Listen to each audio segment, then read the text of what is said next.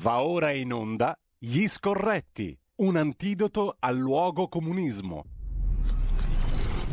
E siamo qua, siamo qua come un solo uomo, anche se siamo in due, dopo aver ascoltato un pezzo celeberrimo, Dream Little Dream of Me, qui interpretato dall'orchestra di Wayne King. Chi era costui? Musicista, band leader statunitense che nasce oggi, 16 febbraio 1901 a Savannah, Illinois, appunto, Stati Uniti, ma già vedo profilarsi nella sua interezza il gran maestro Carlo Cambi, che dovrebbe...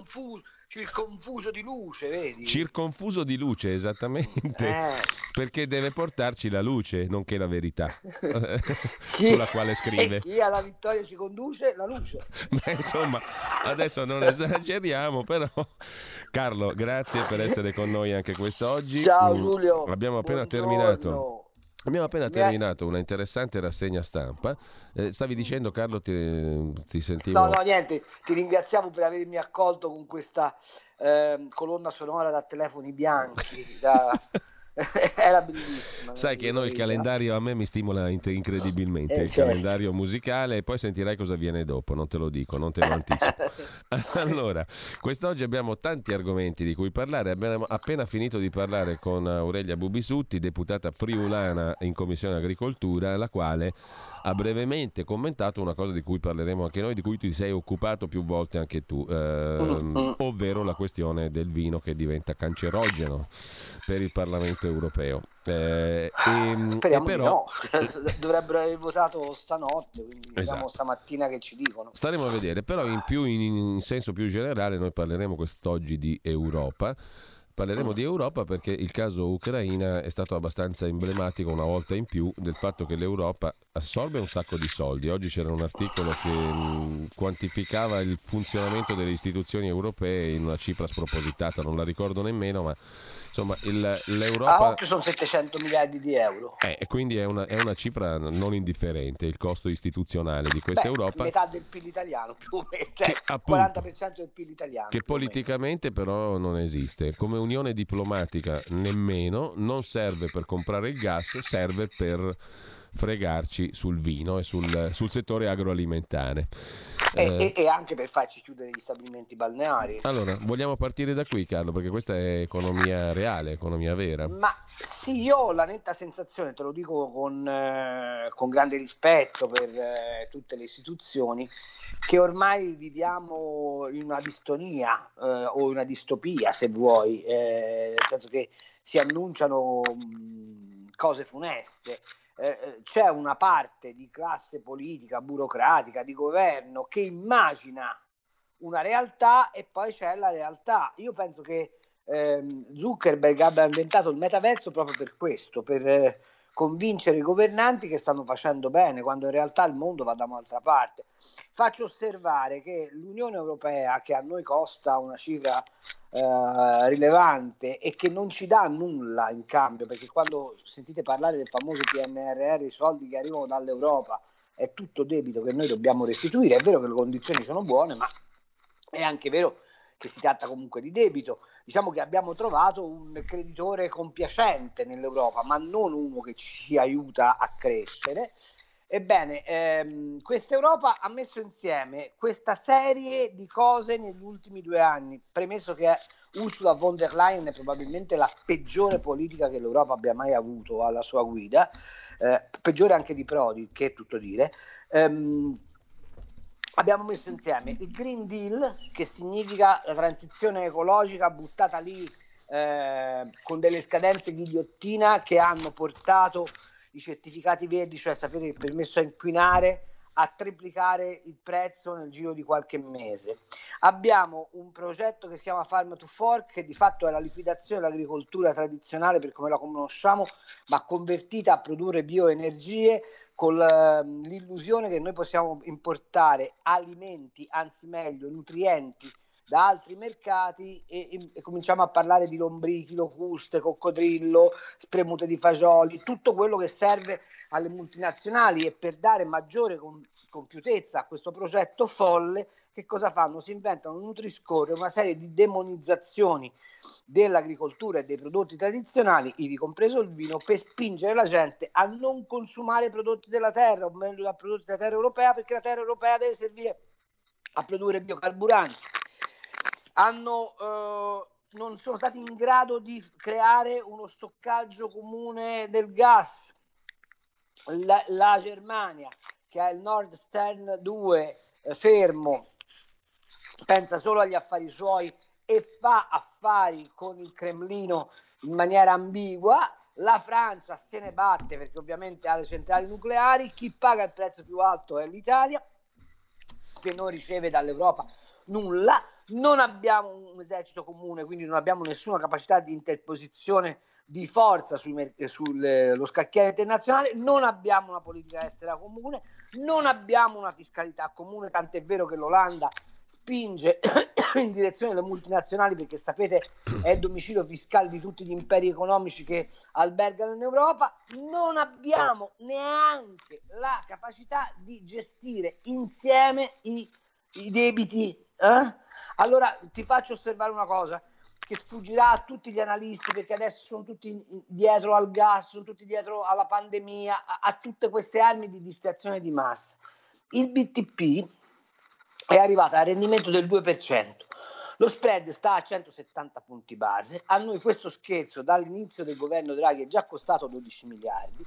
La proiezione è che i mercati stiano già scontando l'aumento dei tassi che non c'è ancora stato ma che sarà inevitabile, tutto questo incide fortemente insieme all'inflazione, insieme alla bolletta energetica sulla nostra ripresa che non ci sarà e ti faccio osservare che se noi quest'anno stiamo sotto il 3% di crescita, il nostro debito diventa immediatamente insostenibile.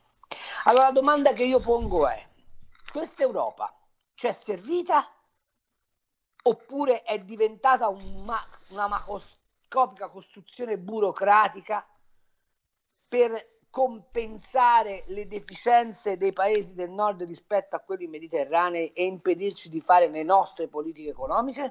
Mi viene da chiedere e da chiederti, Carlo, una domanda è retorica ovviamente, perché seguendo il tuo ragionamento, ma anche dando uno sguardo alla storia, uno dice, ma alla fine in soldoni la domanda fondamentale è questa Europa è uno strumento di maggior libertà politica come era negli intenti dell'immediato dopoguerra o è diventato l'esatto contrario? Perché senza gridare al lupo al lupo sotto il profilo del, del mostro totalitario che non è, ma uno deve porsi mm. oggettivamente dei problemi sul fatto che sia uno strumento di libertà politica o no.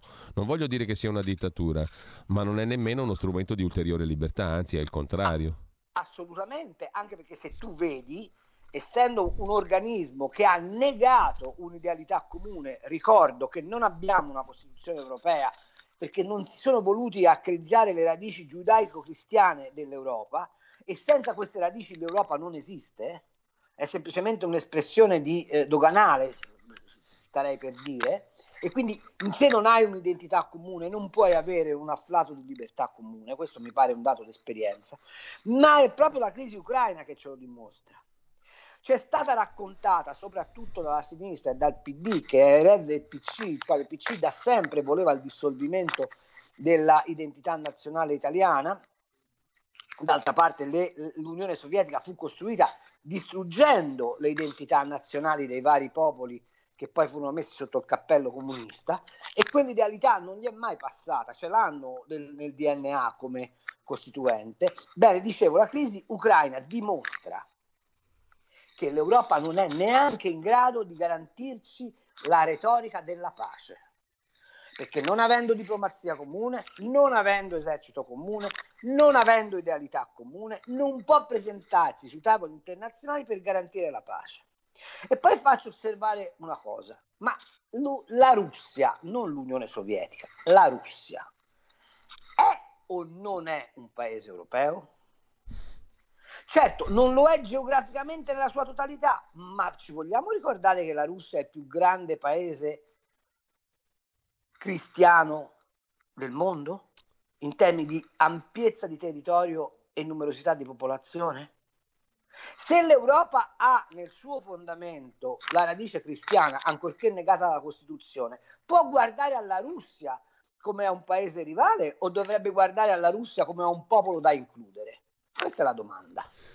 Certo, eh, e dal punto di vista culturale naturalmente va da sé che è Europa, per l'intensità degli interscambi che ha sempre avuto con l'Europa e con le nazioni. Io francamente faccio fatica a rinunciare a Tolstoi come... Eh, strume- come, come, lume del pensiero europeo. Non so, ecco, non so te, a proposito io... di Europa, Carlo, te- il tema delle concessioni balneari, tu come lo inquadri, visto che è un altro degli argomenti del giorno? E il, gov- il governo ha rimandato il tutto al 2024, però insomma ha stabilito un principio, si va a gara. Sì, per me la, la, la, la faccenda delle concessioni balneari eh, doveva comportare non da parte della Lega, ma da parte di tutta l'Italia, un'occupazione del palazzo di Bruxelles.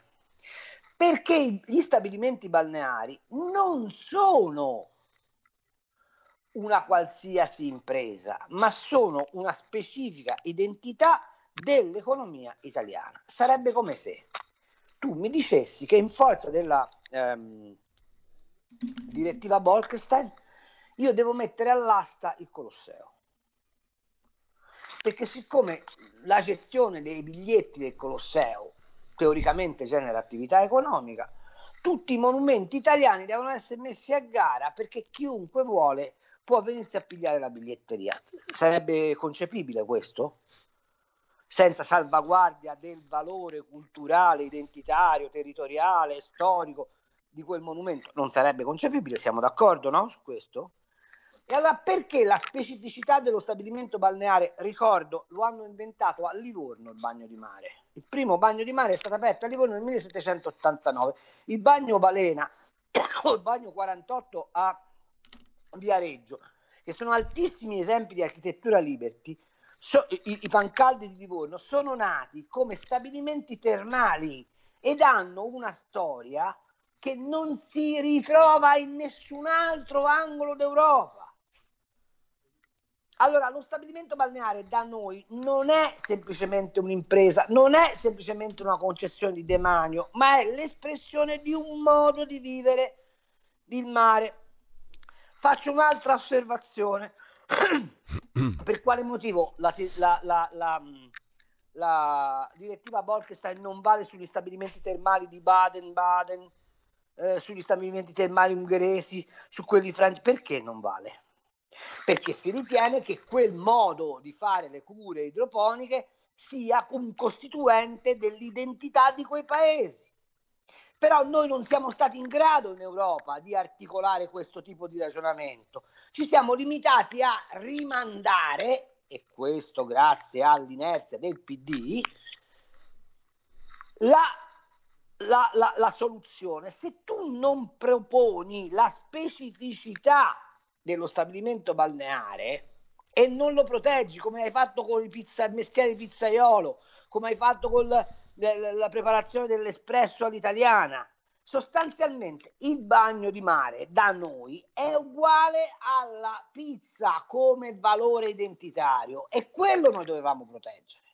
Poi certo è vero, le concessioni sono vecchie, è vero che lo stadio si spende troppo poco, è vero che non c'è una definizione precisa di quell'impresa, è vero che andrebbe fatto un impianto normativo, ma il principio che va difeso è che lo stabilimento balneare italiano costituisce un unicum. Oggi c'è il rischio che grandi potentati economici, peraltro un esempio ce l'abbiamo a Trieste, mm. dove è arrivato il signor eh, Red Bull e si è comprato un'isola e un pezzo di eh, litorale, oltre alla, alla, più prestigiosa scuola di vela italiana che è il Centro Hannibal, e lucrerà sulla ehm, ehm, positiva immagine che sul mondo della vela eh, riversa la barcolana, manifestazione straordinaria con oltre 10.000 barche in mare, non c'è un paragone altro al mondo. Noi non abbiamo difeso quelle caratteristiche. Poi tutto l'impianto normativo andava sicuramente mantenuto e andava sicuramente aggiornato, ma Adesso invece stiamo rincorrendo la difesa di una nostra prerogativa che abbiamo abbandonato. Io spero, mi auguro, la, ieri Gianmarco Centinaio ha presentato mm. l'accordo ricevuto, de, trovato in Consiglio dei Ministri con la, la fine delle concessioni a, al 23 come un successo. Francamente devo dire, e, e gliel'ho anche mandato un messaggio che a me non pare un successo, ma non pare un successo non tanto perché eh, c'è questa scadenza, ma proprio per la ragione che dicevo prima, non si è affermato la specificità di quell'impresa, che ricordo non riguarda soltanto le coste, ma riguarda anche i laghi, riguarda alcuni tratti di fiumi, insomma le nostre eh, abilità di accoglienza turistica sì. legate al, al, a, alla spiaggia non si limitano soltanto a quei litorali. Eh, vi faccio osservare una cosa, ma che ne direste se improvvisamente una multinazionale arrivasse a Capri piuttosto che a Ponza, piuttosto che eh, a, a, al Giglio e si pigliasse la concessione della balneazione in quelle isole di fatto rendendo asfittica tutta l'ospitalità di, quella, di quelle isole perché non avrebbero più accesso al mare. Che ne direste? Insomma, se ne esce male da questa questione. Malissimo. Eh, altro tema sull'economia reale, Carlo, perché ci sono tante cose delle quali vorrei parlare con te stamani e naturalmente poi anche col contributo di chi ci ascolta, ma eh, sul tema dell'economia reale ti chiedo un'opinione in merito a un'altra questione di questi giorni, no? quella del rincaro dell'energia, luce e gas e delle bollette, sia per le imprese che per i privati.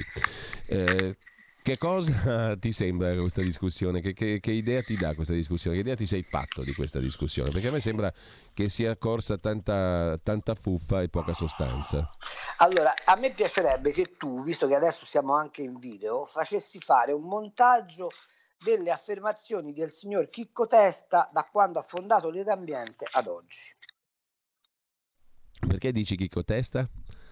perché Testa fu il primo a scagliarsi contro le centrali nucleari, fondò Legambiente, che era una costola del PC allora, poi diventato PDS, DS, PD, dicendo che l'Italia non doveva avere questo tipo di energie. Lo stesso Chicco Testa si è mobilitato lungamente contro i gassificatori e lo stesso Chicco Testa è quel signore che poi diventato manager dell'Enel ha scoperto che l'energia è una cosa meravigliosa.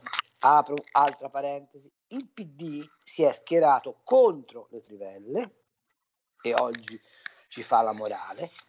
Il PC si eh, eh, schierò a favore del referendum contro le centrali nucleari e oggi ci fa la morale.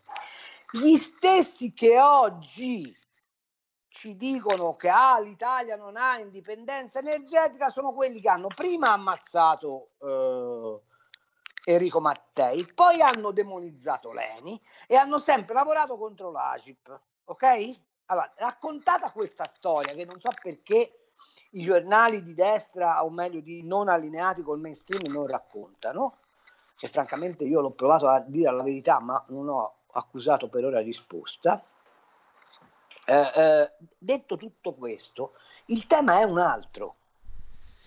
Tu non puoi essere la seconda manifattura d'Europa e non avere una tua indipendenza energetica. Ok? Perché se no la tua essere seconda manifattura d'Europa è fondata sull'argilla.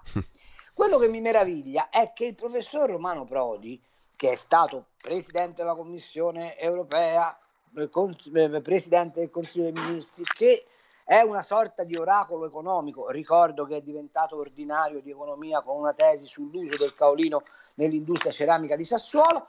Ehm, non ha mai posto questo tema. La verità vera è che oggi noi scopriamo la dipendenza energetica in un paese che non ha mai prodotto politica industriale. Perché? perché il combinato disposto di CGL più PC hanno demonizzato l'industria in quanto tale. E pensare che oggi si possa recuperare un gap di alcuni decenni è una follia. L'unica cosa che noi pen- possiamo pensare di fare è trovare accordi internazionali fuori dal contesto europeo con dei fornitori di energia che ci consentano di superare questo momento. Apro un'altra parentesi e poi sì. perché anche questo fa parte di questo ragionamento. Noi abbiamo scritto in Costituzione oggi che l'ambiente è un valore, ok? Da tutelare con la Costituzione. L'articolo 9 poi dice che c'è il paesaggio da tutelare, lo diceva prima. Allora la domanda che faccio io è il spingere sulle rinnovabili Se da una parte risponde al dettato costituzionale ambientale, dall'altra risponde al dettato costituzionale della salvaguardia del paesaggio. Eh ci, ci, siamo resi conto che abbiamo una conformazione fisica del paese per cui le pale eoliche, i pannelli solari, eccetera, eccetera, impattano drasticamente sulla qualità paesaggistica e dunque ambientale del paese. Perché continuiamo a governare questo paese sulla scorta delle parole d'ordine del luogo comunismo che ci viene da altre culture, da altre situazioni, non abbiamo scelto una via italiana? Ti faccio osservare una cosa. Ma avendo noi 8.000 rotti chilometri di coste, perché non abbiamo sviluppato una tecnologia che peraltro appartiene ai paesi del nord Atlantico di sfruttamento della forza cinetica delle maree e delle onde del mare per produrre energia? Quella sì è, un, è, è una tecnologia che ha un basso impatto ambientale e paesaggistico per il nostro paese. Faccio osservare un'altra cosa perché non abbiamo disseminato lungo la penisola biodigestori e termovalorizzatori che ci consentirebbero di tenere il paese al riparo dai rifiuti, visto che siamo lunghi e stretti e non possiamo stoccare più di tanto l'immondizia e generare da questa energia. Perché non avendo noi una scuola fisica che è quella che sta partecipando al progetto della fusione nucleare, non abbiamo spinto in avanti la ricerca sul nucleare pulito generando delle microcentrali, perché il vero problema del nucleare è la massa, quando fai la grande centrale, se fai le microcentrali le controlli molto facilmente e avendo noi una, polve, una polvere urbana fatta di tanti microcentri, abbiamo bisogno di generatori di energia di prossimità, non di grandi generatori di energia. Intanto... Tutto questo però non fa parte della cultura di governo del paese, capisci? E allora all'ultimo si va cercando di sistemare le bollette dicendo ci vogliono i contributi dello Stato, non domandandosi mai che lo Stato non ha i soldi, i soldi dello Stato sono i soldi dei contribuenti, quindi pensa gran, al, al gioco di specchi ti contribuisco alla bolletta con i soldi pubblici che poi ti levo dalle tasse. Eh. Ti sembra, ti sembra una cosa possibile in una società moderna? Beh, poi politicamente è prima di strategia, no? E qui, esatto. apriamo, e qui, apriremo un altro capitolo perché per fare eh, diciamo, passi di questo genere occorrerebbe una progettualità politica. Il centrodestra ce l'ha eh, in questo momento e non è una questione politologica è questa che poniamo qui, è una questione molto pratica. Esiste un, una, una destra, un centrodestra, chiamiamola come vogliamo, che si pone in questi termini i problemi di politica e che non sia politi- politica politicante. Questo è il vero grande eh, delitto perpetuato dal berlusconismo. Berlusconi ha costruito il centrodestra e dunque ha condizionato la politica dei partiti di centrodestra sul eh, eh, paradigma dell'industriale, cioè massima profittabilità col mi- minimo dispendio. Eh, eh ha lavorato sull'aggregazione di consenso, ma non sulla costruzione di consenso. Purtroppo però adesso a questa strategia di Berlusconi si è sostituita quella della Meloni che fa esattamente la stessa cosa. Allora ti fermo un attimo perché sono le 10, il solito discorso, poi ripartiamo dalla Meloni e dal perché okay. secondo te sta facendo come Berlusconi. La tua radio è ascoltabile anche con la televisione in digitale. Sul telecomando della televisione digitale o del tuo ricevitore digitale puoi scegliere se vedere la TV o ascoltare la radio. Risintonizza i canali radio e troverai anche Radio Libertà, canale 252.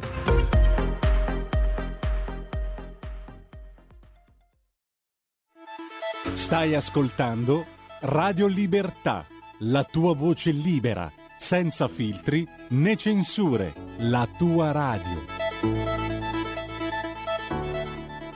Rieccoci qua con Carlo Cambi, tra poco apriamo anche le linee telefoniche e eh, peraltro sono già arrivati dei messaggi via Whatsapp al 346 6427 756. Carlo, perché Meloni come Berlusconi? Esattamente la stessa cosa che ha fatto Berlusconi, cioè non costruisce consenso, lo aggrega. Quando la gente legge la disparità di atteggiamento fra Giorgetti e Salvini rispetto al super bonus, non tiene conto che dentro i partiti politici ci, ci dovrebbe essere la fase di elaborazione delle politiche. Allora, Giorgetti fa un ragionamento da uomo di governo che non fa una piega e ti dice se io mi trovo di fronte ad un impianto normativo che serve esclusivamente a drogare la crescita, ma che come risultato finale mi porta che io ingesso l'impresa, Tanto è vero che lo sai meglio di me che il contraccolpo dei lacci e laccioli sul super bonus sta per cancellare sostanzialmente sì. decine di migliaia di imprese edilizie. Eh, ho bisogno di avere una strategia di lungo periodo su quel settore. Salvini, d'altra parte, dice: Sì, ci avrai pure ragione, ma noi abbiamo un problema che dobbiamo sostenere la crescita nell'immediato e dobbiamo rispondere alle esigenze di chi comunque si è fidato dello Stato eh, che ha fatto sostanzialmente un contratto col cittadino dicendo se ti ristrutturi ti do i soldi, ok? Mm. Allora, queste due linee che apparentemente sono in contraddizione, se ci fosse un luogo di elaborazione politica, diventano poi sintesi. Perché diventano abbiamo preso atto che c'è l'esigenza di intervenire su quel settore ed elaboriamo una strategia di intervento di lungo periodo, ok? Dov'è che io mi, un po' mi inquieto? È che la Lega, avendo un forte radicamento sui territori, avendo un forte personale di amministrazione delle eh, comunità locali, avendo grande rispetto delle specificità locali, in questo sta il federalismo, nel dare ad ogni territorio voce alla propria identità e alla propria istanza. Sarebbe l'unico partito oggi in grado di elaborare una strategia politica che nasce dall'analisi del reale, ha in mente un'idea di sviluppo e disegna il percorso dallo stato attuale alla proiezione futura. Sì. Da questo punto di vista dico che Radio Libertà, per esempio, potrebbe essere uno straordinario strumento di diffusione, una specie di rete intranet di diffusione delle idee della Lega sui territori, ma anche di ricezione delle idee dei territori rispetto alla Lega, per l'elaborazione di una piattaforma politica condivisa che si fonda su progetti di sviluppo del paese, non legati all'attualità, ma fondati sulla necessità.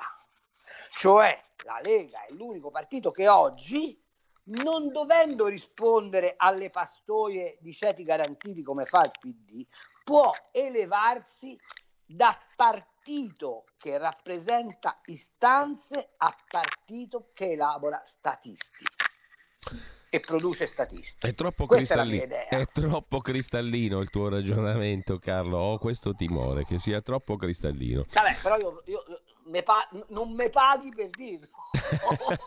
esatto. Eh, allora, eh, abbiamo ascoltatori che vogliono intervenire. 02 66 20 35 29, messaggi accumulati, tra i quali quello di Gianluca da Milano che scrive: Ma perché un francese perora questa legge sul vino in Europa? Anche la Francia produce vino. Eh, è cancerogeno? Non capisco perché possa essere un attacco all'Italia, oltretutto portato avanti da un francese. Il vino è un'eccellenza non solo italiana, ma anche francese e spagnola per restare in Europa Europa, come può la Francia darsi una zappa sui piedi, visto che l'iniziativa è di una deputata macroniana, no? tra le altre cose. Eh, però ci sono due telefonate, le passiamo subito e poi i messaggi. Pronto? Tocca a me? Prego, buongiorno. Eh, buongiorno dalla Brianza Italia Libera Michelangelo.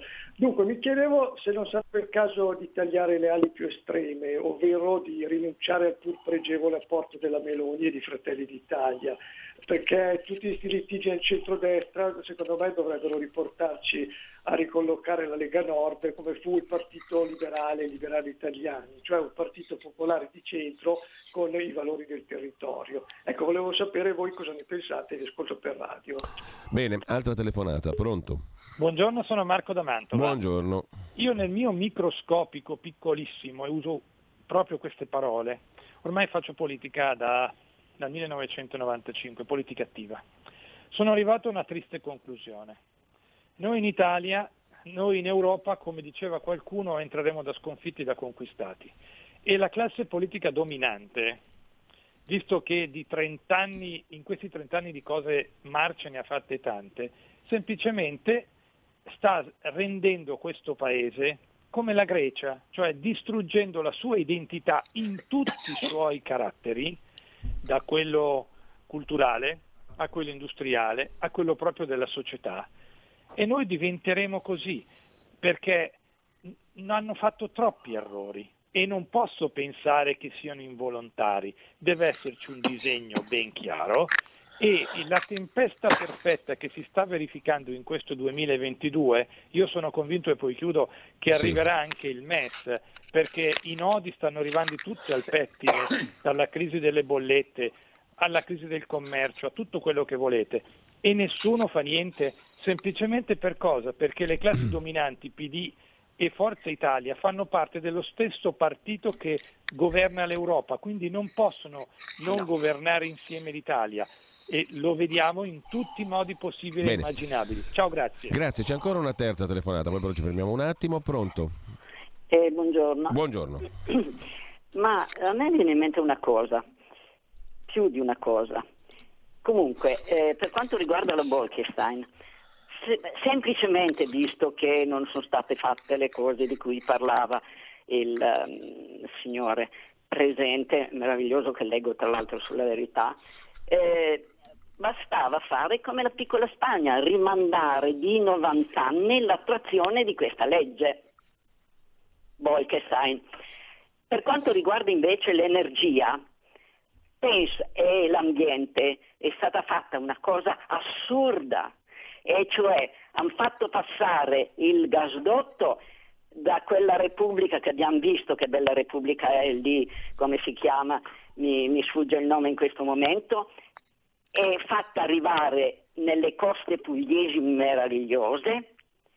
E poi l'intento è anche un altro, e cioè di utilizzare l'Appennino per mandare questo gasdotto, quello che è, eh, nella pianura padana, pensate, l'Appennino che è traballante, io non so chi ha avuto questa idea, ho l'impressione che ci sia qualcuno che odia talmente l'Italia che la vuole far vedere sprofondata. Difatti il signor Draghi è stato messo lì per finire di liquidare questo paese e purtroppo sta avvenendo che Dio ci aiuti, allora, perché dei politici con tanto sale in zucca e tanto coraggio. Bene, allora Fabio Vercelli pone un problema analogo. Che senso ha stare in questo governo? Carlo?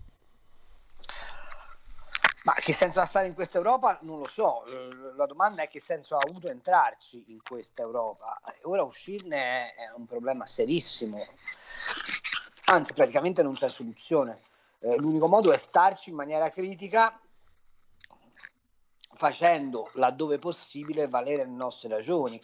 Eh, il signore di prima ha detto un'inesattezza, eh, Forza Italia e, e, e, PD non stanno nello stesso partito in Europa, Forza Italia sta nel, P, nel PPE il PD sta nel PSE, nel Partito Socialista Europeo. È vero che o, o, tutte e due in qualche modo convergono sullo stesso blocco sociale, questo è abbastanza vero, che, che si sforzi di dire italiani, Forza Italia non rappresenta più la piccola e media impresa, casomai rappresenta la Confindustria che con Bonomi si candida a guidare la Lega di Serie A e viene sonoramente sconfitto, anche perché Bonomi non avendo una sua impresa eh, in qualche modo la giornata la deve pur passare. Detto questo, mh, mm, rispondo velocemente alla signorina alla, alla domanda del perché la, la, macroniana promuove questa roba e non è vero che ce l'hanno con l'Italia. La Francia ha un eh, valore aggiunto prodotto dalla sua agricoltura che è circa un terzo di quello prodotto dall'Italia. La Francia ha però la più potente catena di distribuzione dell'Occidente, eh, insieme alla Walmart eh, statunitense. La Francia ha tutto l'interesse a evitare che ci siano prodotti agricoli che hanno un'alta marginalità perché avendo prodotti agricoli a bassa marginalità comprime appunto i margini sull'agricoltura e aumenta i profitti della distribuzione. Infine non ci dimentichiamo che i vigneron francesi sono quasi tutti eh, allineati con la destra, con la Le Pen, con, con, i partiti di destra della Francia e i macroniani, se potessero, li antropologicamente cancellerebbero. Dunque non c'è nessuna tutela dell'interesse francese, malgrado Macron abbia detto al Figaro che vino è l'essenza dell'essere francese non è assolutamente vero, anche perché, e chiudo eh, parentesi, al contrario di quello che avviene in Italia, gran parte dei grandi marchi francesi di vino, quelli che fanno effettivamente grandi volumi, non sono in mano al capitale francese. Detto tutto questo, eh, la faccenda del eh, tagliare le ali estreme, la Lega si deve candidare ad essere il grande partito liberale italiano. Il problema non è tagliare le ali estreme, il problema è avere una leadership di elaborazione politica che costringe le due ali, cioè Forza Italia e Fratelli d'Italia a stare alleati con la Lega pena la distruzione del loro consenso elettorale. Eh, la domanda sul gassificatore, sul gas che arriva dall'Azerbaijan non è esattamente come la racconta la nostra amica. Eh, noi avremmo bisogno di più fornitori di gas proprio per evitare gli shock derivanti dalla crisi come quella eh, ucraino-russa, ehm, ma eh, non è follia portare il gas in pianura padana, anche se ricordo che Enrico Mattei e, e, e, fu il primo che intuì che sotto la pianura padana c'era un sacco di gas e cominciò a corte maggiore le trivellazioni per tirarlo fuori e forse sarebbe il caso di continuare a farlo, che dite? Carlo, ti giro intanto un paio di messaggi. Guido e eh, un altro ascoltatore ehm, da Torino, Andrea, mm, pongono stessa, la stessa questione ehm, che riguarda eh, per esempio il fatto che noi abbiamo un senatore a vita, Rubbia, non abbiamo mai sviluppato il suo amplificatore di energia, le sue centrali al torio che i cinesi stanno costruendo nel deserto del Gobi. Possibile che nessuno lo abbia mai interpellato, si chiede un ascoltatore, altro, la, un quesito analogo pone anche un altro ascoltatore. Poi abbiamo un audiomessaggio, lo sentiamo al volo, via Whatsapp. Eh, ciao a tutti, sono Roberto, io volevo fare una considerazione. Tutto questo sistema anche di gestione europea energetico così ha consentito a un partito, che è il Partito Democratico, eh, di, di salvaguardare se stesso. Cioè, in questo modo tutte le scelte vengono fatte in Europa e loro sono assolutamente affidati all'Europa su tutto, cioè il, la, la, classica richiesta ce lo chiede l'Europa veniva sempre a parte del Partito Democratico, tutte le scelte anti-lavoro europee e italiane sono state fatte dal Partito Democratico, è inutile, è un filone di quel partito comunista stalinista portato a difendere il partito a tutti i costi, anche a costo della vita del, popolo, e questo è il Partito Democratico, è il ritorno al partito stalinista. Ciao e grazie. Allora, altri messaggi. Non puoi essere la seconda manifattura europea e non avere le tue scorte energetiche dove ci hanno fatto finire, scrive Graziella sulla scorta di quanto avevi detto prima, Carlo. La furbastra romana, scrive un altro ascoltatore, insiste nel rompere il centrodestra dicendo mezze verità senza prendersi responsabilità. Antonio, il libero mercato vale per tutti, anche per gli stabilimenti balneari e non solo per i lavoratori dipendenti. Ben gli sta a gente che impedisce il libero accesso alla battigia come se il mare fosse proprietà loro. Eh, Pietro, ho capito una cosa, ormai il presidente è stato eletto, se la Lega non esce dal governo torna al 4%. Poi c'è un ascoltatore che si finisce ex leghista. Quale identità oggi ha la Lega? Scrive Giorgio e ti domanda direttamente Giorgio. Eh, e poi ancora l'Italia sarà grecizzata nelle strutture socio-economiche, cinesizzata nella sua gestione, scrive un altro ascoltatore. Paolo da Marsala. Ci stanno comprando per un tozzo di pane quando saremo sfiancati gli sciacalli europei tireranno il loro fendente più duro. Poi c'è un altro audiomessaggio, li leggo tutti in fila, poi tu Carlo poi ti soffermi sì. su quello che ritieni più utile per la nostra discussione comune. Sentiamo. Buongiorno, io vorrei eh, sapere cosa pensate delle mosse di Salvini, Presidente della Repubblica, Partito Repubblicano, le cose, essere in questo governo, eccetera, eccetera, ma come se queste cose le avesse fatte ad esempio un, un Letta, no?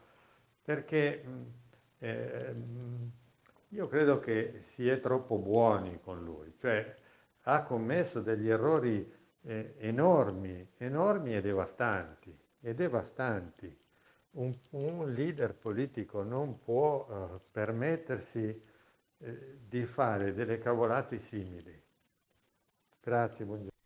E questa è la versione mainstream, diciamo. Dopo quasi 70 anni di sfruttamento, forse di gas in Padania ce n'è rimasto poco, scrive un altro ascoltatore. Carlo.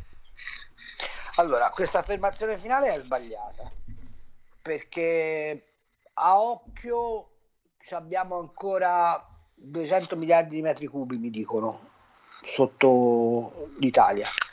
Uh, e comunque per saperlo bisogna fare i saggi. E siccome si è smesso da, anni, da tre anni a questa parte di fare qualsiasi attività di mm, geoispezione e di trivellazione, è evidente che non si può sapere.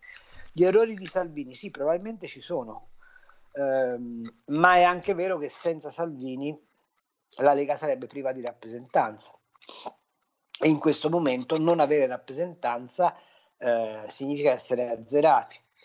Eh, perché? Perché ma Salvini poi ha fatto um, semplicemente un, una, una, un calcolo. Se io non mi accodo a Mattarella, mi fanno un presidente che ci fa secchi. E allora tanto vale buttare giù il calice amaro. La verità vera è, ma per quale motivo Forza Italia non ha votato la Casellati? E andiamo avanti. Eh, c'era un, qualcuno che diceva i bagnini eh, lucrano, no, abbiate pazienza, I, i bagnini fanno attività economica, eh, la concorrenza in quel settore c'è, perché se tu hai una le, vada in, in, sulla riviera romagnola e veda che concorrenza si fanno i bagni l'uno con l'altro nell'offerta di servizi.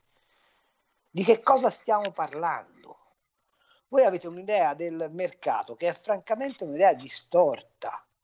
Lei, pubblici, le faccio un ragionamento. Lei lo sa che il ministro Brunetta ha concesso ai dipendenti pubblici 10 miliardi di arretrati e un aumento medio in busta paga di 100 euro, mentre ci sono 5 milioni di partite IVA che stanno in fallimento. È questo il suo libero mercato? Le altre considerazioni sono il partito, il PD, l'Europa, sì, è tutto vero. Il problema qual è? È che noi non abbiamo in sede di centrodestra una elaborazione di comunicazione che sia in grado di sconfiggere il mainstream. Radio Libertà è uno dei pochissimi strumenti di diffusione di messaggio e di elaborazione di comunicazione di cui il centrodestra dispone per poter raccontare al paese un punto di vista diverso da quello dei giornaloni. Vi faccio osservare una cosa. Voi oggi prendete la maggioranza della stampa e non trovate una riga che sia una riga su come realmente è messo il bilancio dello Stato. Vi ricorderete che Berlusconi fu mandato a casa da Draghi e Trichet con la famosa lettera con uno spread a 300 punti base a fronte di un tasso di sconto della BCE di, euro, di 1,50 e a zero acquisto di titoli di Stato da parte della BCE. Oggi siamo a 170 punti base di spread con un tasso ufficiale di sconto a zero e con la BCE che si è comprata il 100% delle nuove emissioni di titoli italiani. Se voi parametrate le due situazioni, non c'è alcuna differenza, anzi oggi vi dico che se non ci fosse la BCE che ci compra i titoli di Stato, lo spread sarebbe probabilmente a 500 punti base. C'è qualcuno sui giornali che fa notare che il signor whatever it takes anche dal punto di vista della finanza pubblica non sta facendo assolutamente nulla? C'è qualcuno che si domanda perché gli interventi di sostegno vengano rimandati e il famoso scostamento di bilancio chiesto dalla Lega e non solo dalla Lega non ha corso? Perché la situazione dei conti pubblici è disastrosa, ma al paese non viene raccontato dovete sapere che vi sta per arrivare addosso una valanga di tasse. E allora la domanda è, esiste la consapevolezza che se non si ritrae lo Stato da settori di economia, se non si riduce il profilo dell'assistenza, se non si va verso la tassazione leggera e la privatizzazione dei servizi, non c'è futuro per questo paese? Ma secondo voi è possibile raccontarlo tutto ciò a fronte delle lobby rappresentate dal PD e da Forza Italia che garantiscono i garantiti senza avere la capacità di lavorazione politica di una destra vera e liberale o no? A chi mi domanda cosa deve diventare la Lega, ve lo dico, la Lega deve diventare il partito che esprime queste verità. Carlo, um, il tempo che ci rimane non è molto, ma io ho intenzione, voglio chiederti un po' di cose su argomenti diversi. Vediamo di riuscirci prima delle 10.30. Eh, la prima cosa, eh, salto di palo in frasca apparentemente, ma volevo chiederti il tuo punto di vista sulla scadenza del 31 marzo prossimo, quando dovrebbe finire lo stato d'emergenza. Ce lo lasciamo alle spalle, tutto l'armamentario connesso? Ma, ma, ma no? non ci pensare nemmeno lontanamente. Lo stato d'emergenza ormai è evidente, è funzionale a tenere sopito il dibattito. Quindi che Quindi cosa, non è che cosa quindi, prevedi? lo te- quindi ci- finirà probabilmente lo stato d'emergenza perché faccio fatica a pensare che lo riescano a prorogarlo, anche se, anche se mancheranno poche settimane alle amministrative e forse farebbe comodo avere un paese ancora blindato. eh. Questa è una cosa di cui nessuno si occupa, ma c'è quella scadenza. Sicuramente continueranno a farci vivere nella paura e Ricciardi, peraltro, che è specialista, uno dei difensori del Nutri-Score, fra l'altro, è, è- è- è specialista in questo, già ha detto che il Green Pass deve andare avanti per un anno, eccetera, eccetera. Ma è chiarissimo che oggi la strategia è continuiamo ad alimentare l'idea della pandemia perché se parliamo di pandemia riusciamo a non far parlare la gente di tutto il resto. Quindi questa è la risposta che io ti do. Mentre, altro tema, andremo a votare il referendum sulla giustizia, secondo te? Credo proprio di sì. Credo proprio di sì, non so se tutti, ma almeno due o tre fondamentali sì. Per esempio quello sulla responsabilità dei magistrati, che peraltro già fu votato e totalmente disatteso, non può non essere riproposto. Credo che quello sulla separazione delle carriere sarà sicuramente fatto passare. Mm, sulla riforma del CSM probabilmente no, perché lì c'è un, tutto un ragionamento parlamentare che, che viene avanti. Però credo che sul grosso sì, andremo a votare, anche perché Amato, al di là di tutto, una coscienza democratica dentro ce l'ha, quindi probabilmente indirizzerà la Corte verso, verso quel, quel lido. Eh, lasciami dire Sì. che il pronunciamento sull'eutanasia è stato un pronunciamento benedetto, perché il quesito era formulato malissimo e perché se fosse passato in quella maniera il quesito eh, avremmo di fatto legittimato eh, l'omicidio. Ecco, detto da un liberale, questo ha un peso, no? Quale sei tu? Eh, altro tema, cosa ci racconta il caso Ranucci, report e tutto ciò che si è sviluppato in commissione di Il vigilanza? caso Ranucci ci dimostra che stiamo dentro un regime. Perché se le cose che vengono raccontate su Ranucci le avesse fatte un giornalista di destra, per esempio il sottoscritto, io a questo la sarei già in galera. Eh, devo dire che lì c'è un tema eh, di fondamentale importanza che è qual è il ruolo del servizio pubblico in questo paese. Vedi, se Ranucci fosse dipendente di un'azienda privata, eh, nulla questio, ognuno il mestiere lo fa come meglio ritiene, lo fa con i mezzi che ha, lo fa con, eh, eh, anche con le regole che si dà. eh. poi sono, è il mercato che giudica, no? ti comprano il giornale, ti guardano il canale televisivo, ti, eh, ti ascoltano il radio e, e tu fai il tuo mestiere, eccetera, eccetera. Ovviamente poi c'è la legge penale che riguarda tutti, ma insomma questo però è un altro paio di maniche. Eh, se però quando sei invece dipendente di un'azienda che ha come primo azionista il cittadino, il quale contribuisce alla RAI doppiamente, in parte col canone, anche se non tutto il canone va alla RAI, ma sicuramente con le tasse, perché ricordo che il capitale della RAI è al 99,6% in mano al Ministero del eh, Tesoro. Non ti puoi comportare come uno che utilizza i soldi della RAI a fini diversi se non quella della uh, corretta gestione delle informazioni. Ora io non so se quello che viene raccontato di Ranucci sia vero o no, non ho gli strumenti per, per verificarlo e, e, e, francamente mi interessa anche poco. Quello che mi interessa di più però invece è mm. il diverso trattamento del caso, perché se quella roba lì l'avesse fatta un giornalista di destra dipendente da un'azienda privata, gli sarebbero saltati addosso non si capisce perché Ranucci venga difeso. Apro una piccolissima sì. parentesi e poi mi taccio.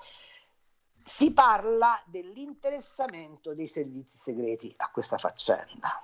Ok? Eh già. Faccio notare che un collega della Verità, alcuni anni fa, per aver raccontato che la Popolare di Vicenza con Banca Nuova aveva costruito la banca dei servizi segreti, fu messo sotto inchiesta per violazione del segreto di Stato e rischiava fino a dieci anni di galera. Semplicemente per aver detto che c'era una banca che dava credito a tutta una serie di persone, ivi compresi alcuni esponenti dei, dell'intelligence. Faccio notare che quando io ho scritto che i servizi segreti italiani sono occupati in sì, parte del, del Vaticano, Vaticano ha messo arrivare, cosa, notizia peraltro ripresa credo dal e domani. E oggi lo scrive Fittipaldi sul domani. Fittipaldi esatto. sul domani. Sono stato immediatamente messo in croce. Allora la domanda è, vale per tutti? Perché se vale per tutti, allora va bene. Ma se vale solo per qualcuno, eh, allora non va bene. Ecco, il tema del eh, eh, caso Ranucci, se così lo vogliamo chiamare, sì. non sta in Ranucci, ma sta nel modo in cui quel caso viene trattato rispetto ad altri. Tutto lì. Carlo, com'è che domani riprende quella questione che, di cui avevi parlato tu e della quale abbiamo perché, appena parlato? Per quella, perché quella questione eh, è una questione grave, gravissima magari è stata fatta con estrema confidenza e, e, e, leggerezza, ma si tratta di una faccenda che mette in luce come ci siano dei rapporti, eh, come dire, istituzionalmente non corretti. E, e, e, se si andasse, se si, si, si fidasse a, a, a, raccontarla quella faccenda, si scoprirebbe che c'è stato un reciproco cioè che probabilmente alcuni agenti vaticani sono venuti ad indagare in Italia. E questo non...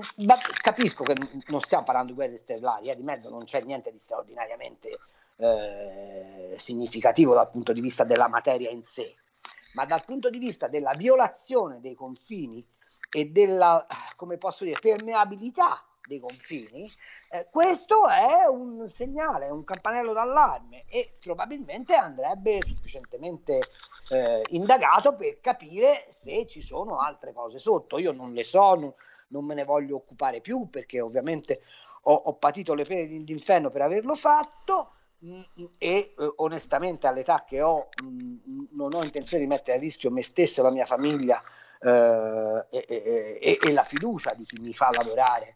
Ehm, per, per, per, occuparmi di queste faccende, segnalo semplicemente che quella è una faccenda dalla quale potrebbe discendere, eh, no, non quella in specifico, cioè sì. quel, quel, tipo di atteggiamento è una faccenda, sono faccende dalle quali può discendere la presunzione di una certa fragilità del nostro sistema di intelligence, tutto lì. E secondo me è un tema sul quale chi è addetto a queste cose e ne sa molto più di me dovrebbe cominciare a misurarsi. Allora, dobbiamo proprio chiudere, però io non posso fare a meno di chiederti veramente in forma ultra sintetica eh, sì. due cose velocissime. Abbiamo parlato di giustizia. Secondo te il nuovo libro di Palamara e Sallusti cosa dice in più rispetto a quello che già non sapessimo? Primo. Secondo, il caso Renzi papà, la lettera di Renzi a suo figlio, che oggi sulla verità vi scrive Giacomo Amadori eh, parlando di un socio di Tiziano Renzi, del papà, dice Massone, Mariano Massone, dice la lettera di Tiziano è una ammissione, adesso parlo io. Cosa c'è sotto? Ma allora, sulla storia di Renzi mi pare evidente che è una vendetta trasversale della procura che si diverte a fare e, e mi, chiedo, mi chiedo se non sia il caso che qualcuno indaghi su come questa lettera è uscita e perché è uscita, ma soprattutto perché sta dentro il fascicolo processuale. Ma detto questo, siccome siamo garantisti sempre e lo dobbiamo essere anche nei confronti di Renzi, eh, se c'è un socio di, di, di, papà, di Babbo Renzi che, che, deve parlare, che parli, anzi non si capisce perché non abbia parlato prima. A me sai questi annunci eh sì. che, che, dopo che si è scoperta una cosa, ah ma io devo dire no, se devi dire dillo subito, no? Eh, ci vorrebbe anche un minimo, come dire, di da parte nostra anche un minimo di capacità di incalzare, di dire sì scusi lei ci dice adesso che dirà cose, ma perché non ce l'ha dette prima? Eh, no, a parte questo. Eh, il libro. libro di Palamara e, e Sallusti ti dico che secondo me è il giusto seguito del primo libro, ci racconta ciò che non dico sapevamo già, ma ciò che è intuibile, e cioè che la magistratura è venuta da Tangentopoli in poi strutturandosi non come un eh, ordine, perché non è neanche un potere, eh, nella nostra Costituzione la magistratura è un ordine, non è un potere, eh, come non, si è venuto a costituire non come ordine che ha garanzia di imparzialità e dunque per questo motivo deve essere lasciato a riparo da ogni qualsiasi interferenza, ma si è venuta costituendo, si, si, è percepita come un potere, anzi come un contropotere e come tutti i poteri e i contropoteri si è poi strutturata per correnti, per logge, per, per simpatie, per, per trasversalità. Eh, quello che ci raccontano uh, uh, Palamara e Sallusti è semplicemente uh, la presa d'atto di ciò che ognuno di noi che abbia frequentato un aula di tribunale eh, ha percepito a pelle, e cioè allora. che lì si, si annida qualcosa che non ha più un legame di, di, di, di, dipendenza con le leggi fondamentali dello Stato. Ci salutiamo qua, grazie a Carlo Cambi eh, e buona prosecuzione di ascolto a tutti. Grazie Carlo. Io vi abbraccio e mi raccomando ascoltate Radio Libertà perché è l'unica che vi dice come davvero va. Ciao. Avete ascoltato Gli Scorretti, un antidoto al luogo comunismo.